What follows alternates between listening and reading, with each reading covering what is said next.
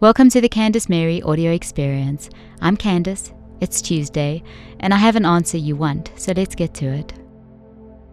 Today's Ask Candace question is from a guy who chooses to remain anonymous. But as you'll soon realize, name, age, and location doesn't matter when moral standards are compromised. Hey Candace, I know you personally, so I'm not giving you my name, but I need help, and I figure if I want it straight, I should ask you.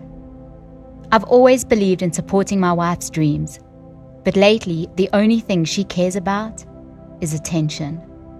Now, I'm not the jealous type, but she's got me filming her every move to replicate every cool post she sees on Instagram, and it feels like I'm assisting in an advertising campaign, and the product is my wife. She says if there's one thing she knows how to do, it's sell. But what is she selling?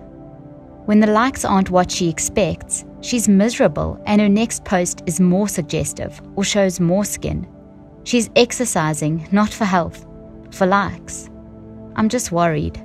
I don't want to sound like a prick who's trying to hold back his wife or something. The kids are watching her too. I know a lot of women are doing this too, and maybe I'm worried for nothing. Thanks for your question, friend of mine. I'm glad you've reached out your position is clearly not an easy one for any supportive husband to be in. But to be straight, as you say, I don't believe your discomfort with this is out of line. It's one thing to be a supportive husband, but another to compromise on morals and values in order to be one. Our bodies are sacred, and we're meant to respect and take care of them. It's the vessel we're given to do the things we're put here to do, and if we think we're put here to advertise our bodies on social media and die, we're in bigger trouble than we know. There is little reward, little profit in anything physical.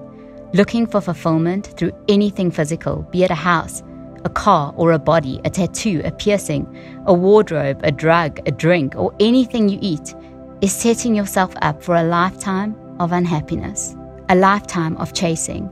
Because I've said it before and I'll say it again these things do not set us apart, and they most certainly do not define us. So, this is the catch. When we get attention, it feels good, and we always want more of something that feels good, right? So, we chase feeling it again. The feeling becomes an idol to us, it becomes our drug and our addiction. Like anything in life, everything in moderation, including moderation, is the way to go. But when we become addicted to anything, we become reliant on it. We need it in order to feel worthy. Addiction to anything is a massive danger because it always distorts reality. Always. We turn to it for comfort and validation, and because it's something external that we're relying on to fulfill us, and it's impossible for anything external to fulfill us permanently, we're never at peace. So we chase it some more to get our hits, the high we once felt. It makes us feel better temporarily, but it cannot make us well because there's nothing of real sustenance in it. There's a whole bunch of things that could be contributing to your wife's obvious insecurity and need to find significance through attention. I want you to read or listen to my book, Man Might, available on Amazon, AudioShelf, and Audible. There's a huge chunk dedicated to why women are growing more and more insecure and desperate for recognition and acceptance. That said, she is your wife and one flesh with you, my friend. So hand her some clothes. She's not meat, and the home you head up is not a butchery. It's definitely okay to take a stand for what's right. Don't keep quiet or lower your standards. Keeping quiet about things this important have seriously damaging long term effects for yourself, your wife, your marriage, and your children.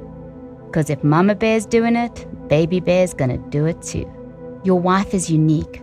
She's incomparable. Competing for attention is beneath her, and you can and should help her out of this addictive lie she's caught up in. She's blessed to have not only a supportive husband, but a moral one too. But none of it counts for anything if you just go with the flow and let things be, as with anything in life. And that's my answer to your question. Thanks for listening, guys.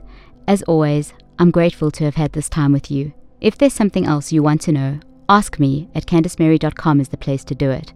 You'll find a great mix of other useful stuff there too. I'll catch you next Tuesday with an answer you want. And remember, you have the power to be happy.